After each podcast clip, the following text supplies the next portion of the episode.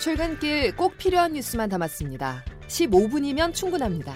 CBS 김덕기의 아침 뉴스가 전해드리는 뉴스 속속.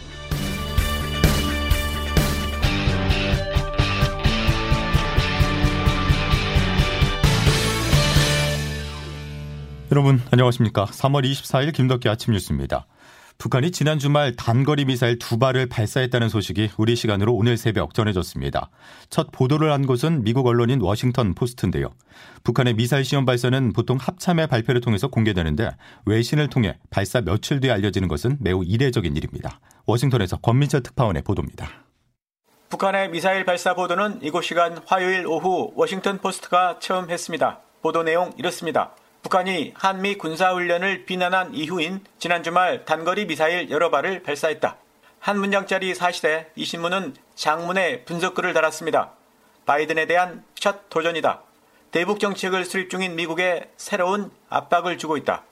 미사일 발사를 하면 북한이 공개하기 마련인데 이번엔 조용하다. 그래서 미국과 한국 관료들이 어리둥절해하고 있다는 내용입니다.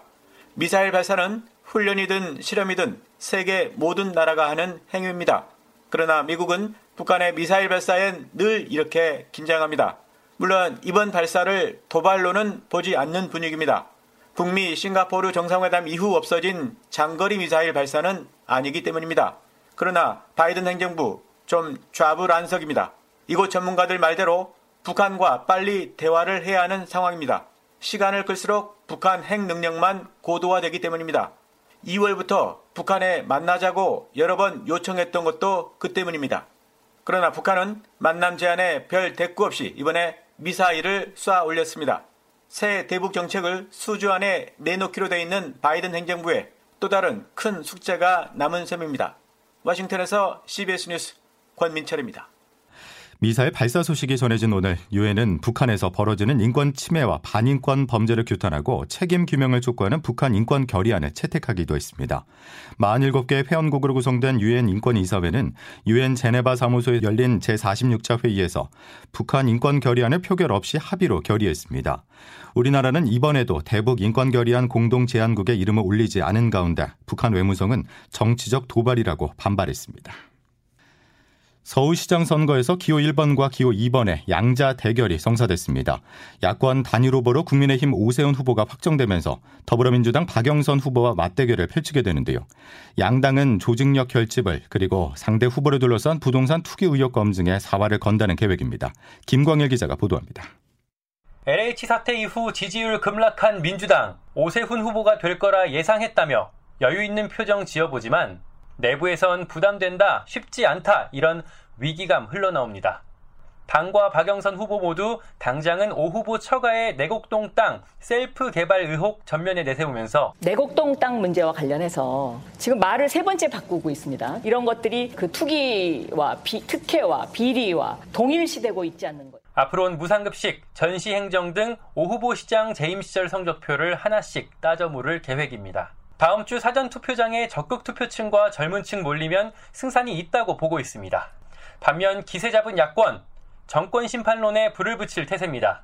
내곡동 의혹에는 박영선 후보 남편이 일본 도쿄 소재 아파트 매입했다는 논란으로 맞불 놓습니다. 과제는 역시 지지층 결집, 오세훈, 안철수 후보 둘 다 화학적 결합 이루는데 가장 신경을 씁니다. 안철수 후보님께도 위로와 감사의 말씀을 드립니다. 정권 심판의 전쟁에서는 저의 손을 꼭 잡아주십시오. 야권의 승리를 위해서 힘껏 힘을 보태겠습니다. CBS 뉴스 김광일입니다.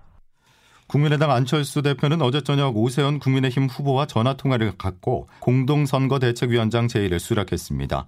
안 후보는 오늘 서울시장 후보에서 공식 사퇴할 예정입니다.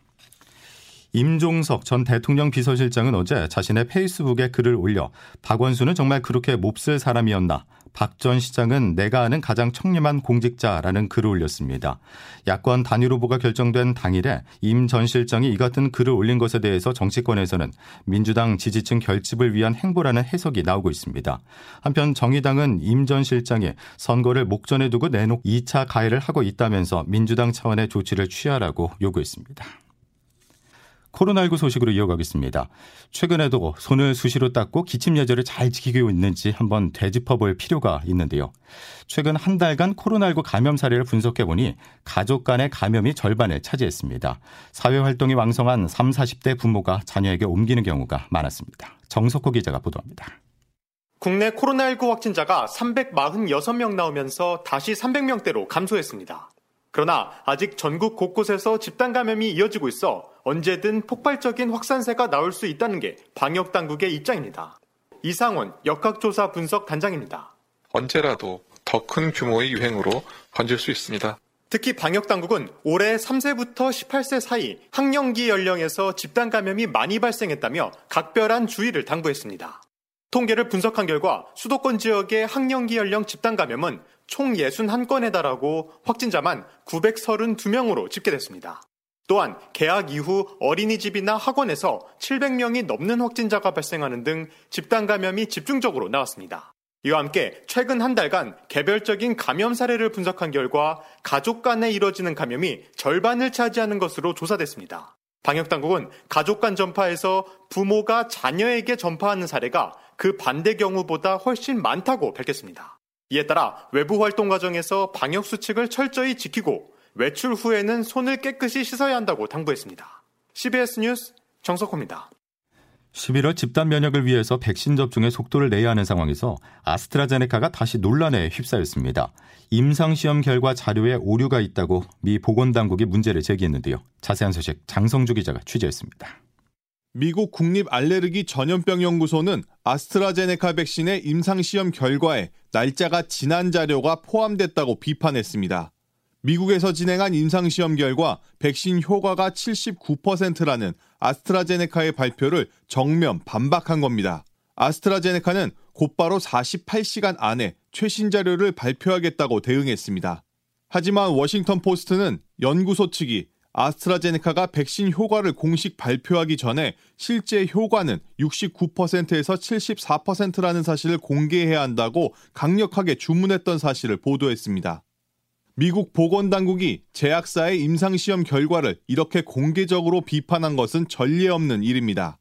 따라서 다음 주 FDA 미국 식품의약국에 백신 사용 승인을 신청하고 4월 하순쯤 사용 승인을 받을 것이란 아스트라제네카의 계획에 먹구름이 끼게 됐습니다. CBS 뉴스 장성주입니다. 다음 소식입니다. 이른바 사법농단 사태가 불거진 지 4년 만에 전직 고위 법관에 대한 첫 유죄 판단이 나왔습니다.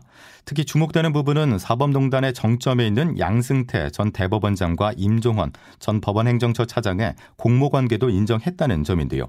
윗선 개입 인정으로 사법부 수뇌부들에게도 같은 판단이 나올지 주목됩니다. 보도에 김재환 기자입니다.